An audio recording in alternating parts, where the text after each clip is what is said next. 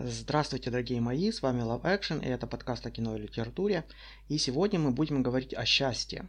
Э, только теперь не в понимании Аристотеля. Таковой, кстати, выпуск у меня уже есть. И если вас интересует философская составляющая, то ссылка под подкастом. А относительно ее психологической части, э, новых современных данных и последних исследований психологии. Недавно был интересный стрим на постнауке, где рассказывали о счастье, там упоминалась интересная теория 40% Сони Любомирской. Как выяснили британские ученые, у счастья есть три составляющие. Это генетика, наследственность, э, жизненные обстоятельства и ваше поведение. Самое замечательное здесь процентное соотношение. Оказалось, что счастье счастье очень сильно зависит от генетики, аж на 50%. Э, генетика не в смысле интеллектуальных способностей или красоты, а в смысле характера. Оптимизм это наследственное, он чем-то смахивает на склонность к полноте. Кто-то может есть что попало и э, не поправляться, а кому-то нужно прилагать значительные усилия, чтобы следить за своим весом. Э, так и счастье. Есть какой-то общий набор гормонов, которые составляют химический коктейль вашего счастья, и у кого-то организм легко легко их вырабатывает, а кому-то не повезло. Вторая составляющая – это наши жизненные обстоятельства. Профессия, деньги, социум и даже привлекательность. Хотя, казалось бы, это пункт из наследственности, но об этом уже позже. Как оказалось, э, они влияют очень мало, аж 10%. И, собственно, почему бы им влиять больше, если все, что нужно, это обрести некую эмоциональную, в смысле э, гормональную стабильность. А ее в силах достичь даже самые э, разнесчастные инвалиды, которым неделю назад ампутировали ампутировали ноги, и наоборот, э, люди, выигравшие в лотерею, через несколько дней могут себя э, считать несчастными. Э, но интересным здесь мне показалось пункт физической привлекательности, то есть красота. Соня здесь рассказывает случай женщины, которая подала заявку на участие в шоу Extreme Makeover. К своему восторгу она стала его героиней. Пластическая операция длилась 12 часов. Денис сделали подтяжку век и полную подтяжку лица ей выпрямили нос, э, провели липосакцию под подбородком и лазерный пилинг лица. Операция была выполнена настолько качественно, что визажист шоу, гримировавшая Денис в течение получаса, не поверила, когда ей сказали, что Денис была героиней Extreme Makeover. Она не заметила, что Денис сделала пластику. После операции Денис почувствовала себя так, будто э, перенеслась назад во времени. Она выглядела на 10 лет моложе. Она стала объектом всеобщего внимания, членов семьи, друзей, незнакомых незнакомых людей, СМИ. Я думаю, мне все это вскружило голову, сказала она. Я жила как кинозвезда, и у меня началось что-то вроде э, звездной болезни. Она преисполнилась решимости начать новую жизнь и даже хотела оставить мужа. Э, через год Денис пришла в себя и поняла, что развод был бы большой ошибкой. Э, стала ли она счастливая после пластической операции? Должна сказать, что это на самом деле хорошо, иметь меньше морщин, призналась Денис. Но это не принесло длительного длительного счастья. Э, как объясняет Соня, э, это чем-то напоминает мечту о переезде в Калифорнию. У американцев есть такая навязчивая мания, и Соня э, приводит пример исследования, где проверяли, насколько обитатели одного штата счастливее другого. Правда ли, что солнечная Калифорния может изменить ваше самочувствие? На самом деле нет. Люди просто не думают о счастье в этом ключе. Дождь на улице не делает их несчастными. Точно так же, как и красота. Понятно, что есть пластическая хирургия и огромная э, косметологическая индустрия. И кого-то большие сиськи действительно могут сделать счастливее. А кто всю жизнь жил с каким-то физическим дефектом, а потом избавился от него после операции, э, поспорил бы с этой точкой зрения. Но на самом деле наше счастье будет э, кратковременным, потому что э, существует такая вещь, как гедоническая адаптация. Люди обладают удивительной способностью быстро привыкать к любым сенсорным и физиологическим изменениям когда мы входим в дом сильного мороза, тепло огня, потрескающего в камине, э, сначала кажется даром небес, но скоро мы к нему привыкаем. И нам может даже стать слишком жарко. Если в квартире стоит какой-то слабый, но стойкий запах, иногда его не замечаем до тех пор, пока не уедем на время, а потом не вернемся обратно. Это называется физиологической или сенсорной адаптацией. Э, тот же самый феномен, однако, возникает и в ситуации гендонистического сдвига. э, переезда, брака, смены работы, событий, делающих нас счастливые на какое-то время, но ненадолго. Вот один пример. В 36 лет я, перес, э, я перенесла операцию по лазерной коррекции. До этого я всю жизнь была почти слепой, вечно мучилась контактными линзами и ненавидела очки. Сначала я была в полном восторге. Я могла различать дорожные знаки, видеть сколько времени на будильнике, просыпаясь среди ночи. И впервые ясно увидела пальцы своих ног в душе. Э, после операции я была невероятно счастлива. Но где-то через две недели я совершенно адаптировалась к новому зрению, и оно больше не приносило мне такого счастья, как в тот незабываемый первый день после операции.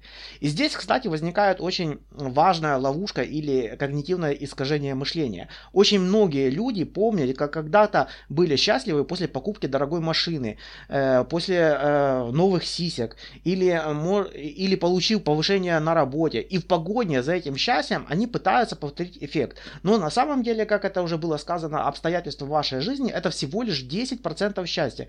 И деньги не сделают вас счастливее. Хотя отсутствие может сделать вас несчастными. И, наконец, самое главное. 40% которые зависят от нас. Человек действительно кузнец собственного счастья. И на самом деле 40% это дофига. А если вам еще и повезло генетически, и вы невыносимый оптимист, экстраверт и постоянно на позитиве, то, скорее всего, жалкие 10% обстоятельств вашей жизни вообще никак не влияют э, и не могут омрачить ваш э, горизонт событий.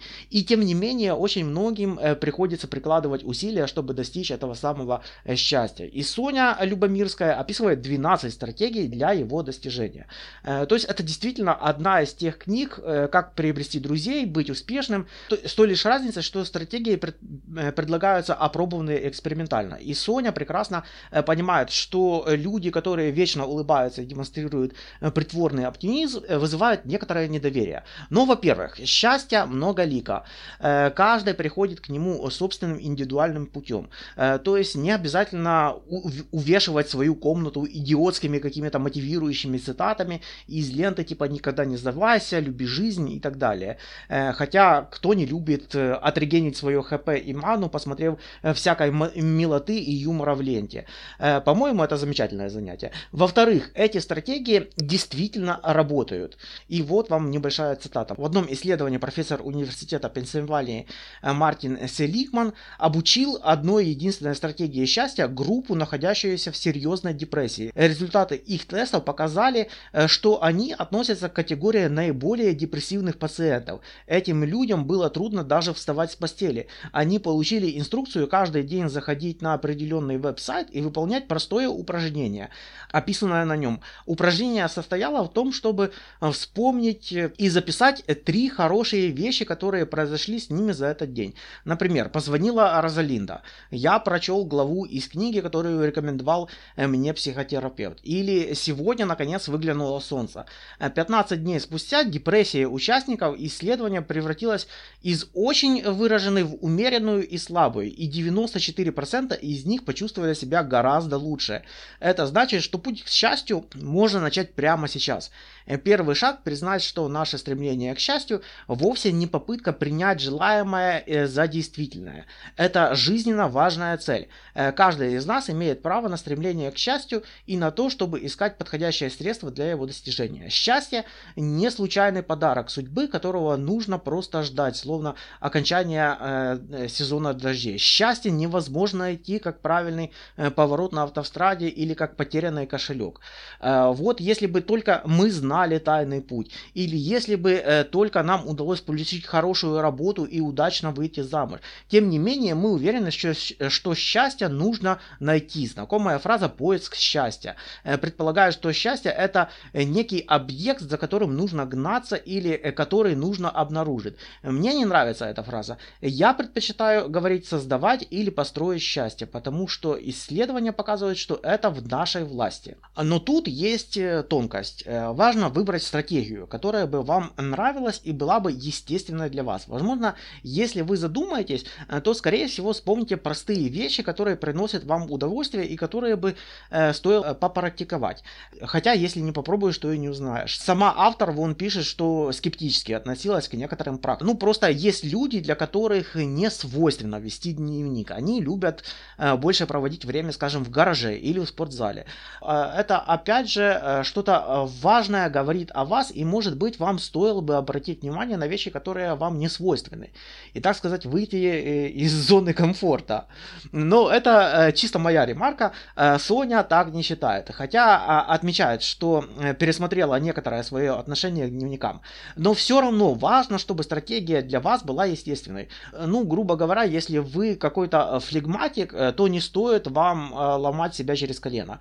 И, конечно же, очень важно внимание к себе. Возможно, у вас уже есть вещи, которые вас делают счастливыми, и вам просто нужно уделить им некоторое небольшое внимание.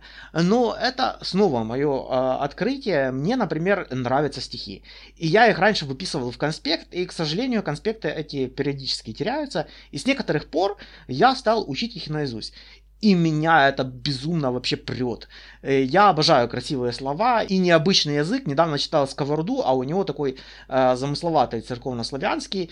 Обычно читает э, в переводе, но я скачал полное собрание и э, почитал в оригинале. И боже, это такой кайф. Это, кстати, меня вдохновили лекции Филоненко о Сковороде, э, которые я вам настоятельно рекомендую. Филоненко вообще э, слушать большое удовольствие.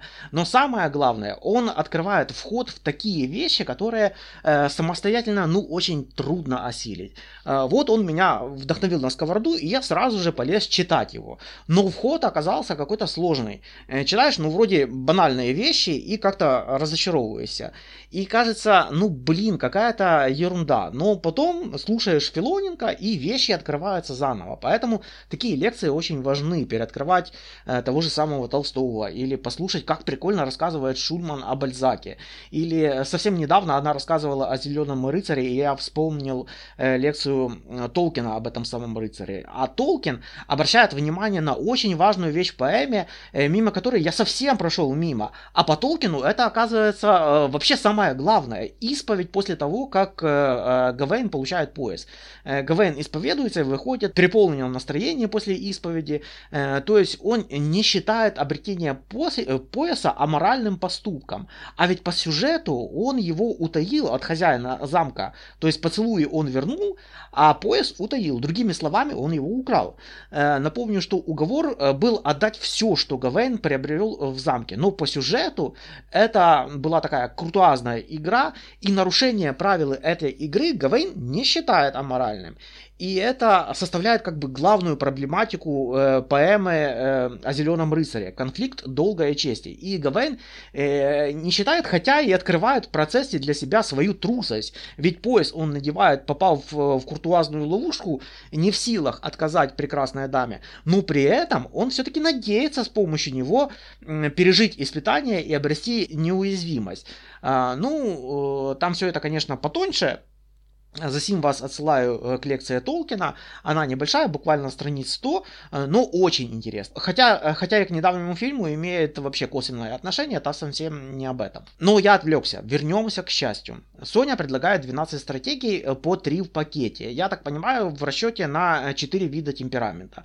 Э, типа, если вы выбираете стратегию развития социальных связей, то вам, например, подойдет еще и стратегия заботы о собственном теле, ну, потому что заниматься спортом компании интереснее. А еще вам, наверное, э, стоит попробовать э, делать добрые дела, э, что в свою очередь также развивает социальные связи. Ну и, конечно же, если это все не ваше, то есть другие стратегии. И, и наконец, как я уже говорил, подумайте, возможно, у вас уже есть такая стратегия. И вам просто стоит систематизировать свой опыт, чтобы понять, в каком направлении лучше двигаться. Правда, чтобы улучшения были долговременными, здесь небольшая цитата, правда, чтобы улучшения улучшения были долговременными, нужно следовать долгосрочной программе э, счастья. Э, но есть хорошая новость. Да, чтобы э, стать счастливее, нужно постоянный пожизненный план, но больше всего усилий потребуется в самом начале, когда новые модели поведения и новые методы еще непривычны. Со временем усилий нужно будет делать меньше и меньше, а новые стратегии войдут в привычку и начнут действовать автоматически. В этой книге описаны программы счастья, которые можно начать следовать прямо сейчас и делать это всю жизнь. Сделать нас счастливым можем только мы сами. Э, стратегия на самом деле не то, чтобы какое-то откровение, типа заботиться о собственном теле, развивать социальные связи, э, ставить цели, делать добрые дела, развивать оптимизм. Э, но вы не поверите, эти простые вещи очень действенные. Например, глава о том, как ставить цели. Блин, ну сколько раз я слышал эти вопли о том, что у людей нет мотивации, что они хз зачем живут, Тут снова небольшая цитата. Такой человек растерян, у него нет направления, нет мотивации действовать, он не видит в жизни никакого смысла. Настойчивое движение к цели э, прежде всего дает вам чувство направления и контроля над своей жизнью. Э, какой бы ни была цель стать музыкантом или родить ребенка, она заставляет нас э, что-то делать и предвкушать желаемое. Как написал Честертон, есть одно, что придает очарование всему. Это мысль о том, что ждет нас за углом. Стремление к целям помогает структурировать время и придает э, смысл повседневной жизни. Несмотря на все призывы к свободе и спонтанности, э, порядок и смысл это хорошо. Они подразумевают ответственность, э, соблюдение крайних сроков расписания, э, возможности для развития новых навыков, например, побуждают своими руками сделать стол для социального взаимодействия с другими людьми. Например, заставляют пойти на курсы столярного дела. Это важно всегда особенно если вы вышли на пенсию или у вас возникли серьезные проблемы со здоровьем, не позволяющие вести привычный образ жизни. Э, что интересно, одну и ту же самую цель можно сформулировать и позитивно, например, быть здоровым и питаться здоровой пищей, и негативно, например, не поправляться. Все больше научных данных свидетельствует о том, э, что те, кто формулирует свои цели негативно, менее счастливы, э, чаще испытывают беспокойство, депрессию и чаще болеют. Э, чем те, кто в целом формулирует их позитивно. Неудивительно, что люди, э, часто формулирующие свои негативные э, цели, реже достигают того, чего хотят. Возможно, так происходит из-за того, что относительно легко найти путь для, для, для достижения цели, сформулированной позитивно. Например, три раза в день употреблять здоровую пищу. Но цели, сформулированные негативно, показывают множество неправильных путей. Например, всеми силами избежать поедания гамбургера. Очень важно важно умение присваивать внешние цели. Ведь очень часто люди жалуются на тяжелую работу, э, скучную учебу, э, тяжелые занятия спортом, нет мотивации, приходится прикладывать огромные усилия, э, на вас оказывает давление, вы испытываете чувство вины и тревоги. И здесь нужно учиться присваивать такие цели и найти в них новый смысл. Особенно если э, какие-то из них стали вызывать раздражение или вы не видите никаких видимых успехов успеха, и вам хочется сдаться. Например, если вам сложно готовиться к презентации, можно подумать о том, какой более глубокий смысл этой деятельности. Например, эта презентация может, э, поможет вам в развитии карьеры, позволит овладеть новыми навыками. Еще можно попробовать сделать процесс подготовки к презентации более увлекательным. Например, готовить ее вместе с другом, найти новую программу для просмотра слайдов или заниматься этим э, в те часы дня, когда а, работа приносит больше всего удовольствия. Исследования показали, что э, те, кто смог присвоить внешние цели, чаще их достигают и постепенно начинают чувствовать себя более счастливым. Также, э, также оказалось, что э, те, чьи цели действительно аутентичны, э, постоянно развиваются и чаще могут использовать новые возможности для роста. Те, те, те кто не присваивает свои цели, напротив, отстают в развитии и переживают застой психологи из Монреаля провели исследование. Они решили помочь пенсионерам находить, планировать и реализовывать личные цели. Э, для этого они разработали следующий эксперимент. В течение трех месяцев участники встречались в небольшой Э, участники встречались в небольших э, группах для двухчасовых ежедневных семинаров, где учились управлять своими жизненными целями. Эксперимент оказался чрезвычайно успешным. Э, по сравнению с контрольной группой, участники семинаров стали значительно счастливее, и этот результат сохранился даже через 6 месяцев после окончания эксперимента. Эксперимент действительно помог людям научиться определять свои цели и достигать их. Давайте посмотрим, какие методы использовали в нем психологи, и обратим внимание на этапы планирования, э, которым следовали участники исследования. И вы тоже можете им следовать. На нескольких первых встречах участники составили список своих личных стремлений, э, направлений и проектов. Например, э, больше общаться с людьми, уделять больше внимания духовной жизни, завести домашнее животное и так далее. Кроме того, они искали и озвучивали любые ограничения, убеждения, связанные с этими целями. Например, мои друзья больше не хотят со мной общаться. Или я никогда не мог позволить себе завести собаку. Э, затем они определяли свои самые приоритетные цели и размышляли над ними. Предположим, сейчас самая важная цель состоит в том, чтобы переехать в город вашей мечты. Э, каких усилий это потребует, какие ресурсы для этого нужно, насколько вам на самом деле нравится там жить и так далее. Далее участники выбирали какую-то одну цель, например, выучить испанский язык.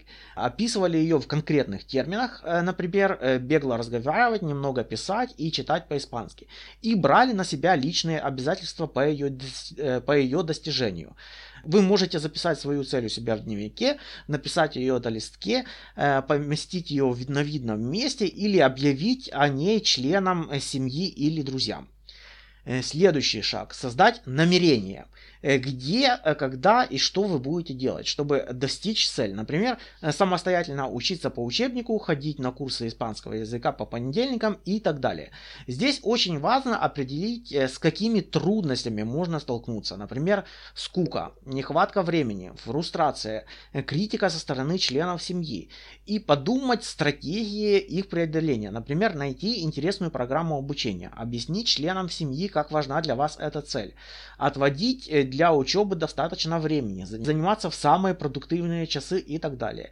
Например, можно научиться э, своевременно фиксировать мысли о том, что у вас никогда не получится или э, замечать, э, в какие моменты вы теряете мотивацию и предлагать сознательные усилия, чтобы продолжать учить язык.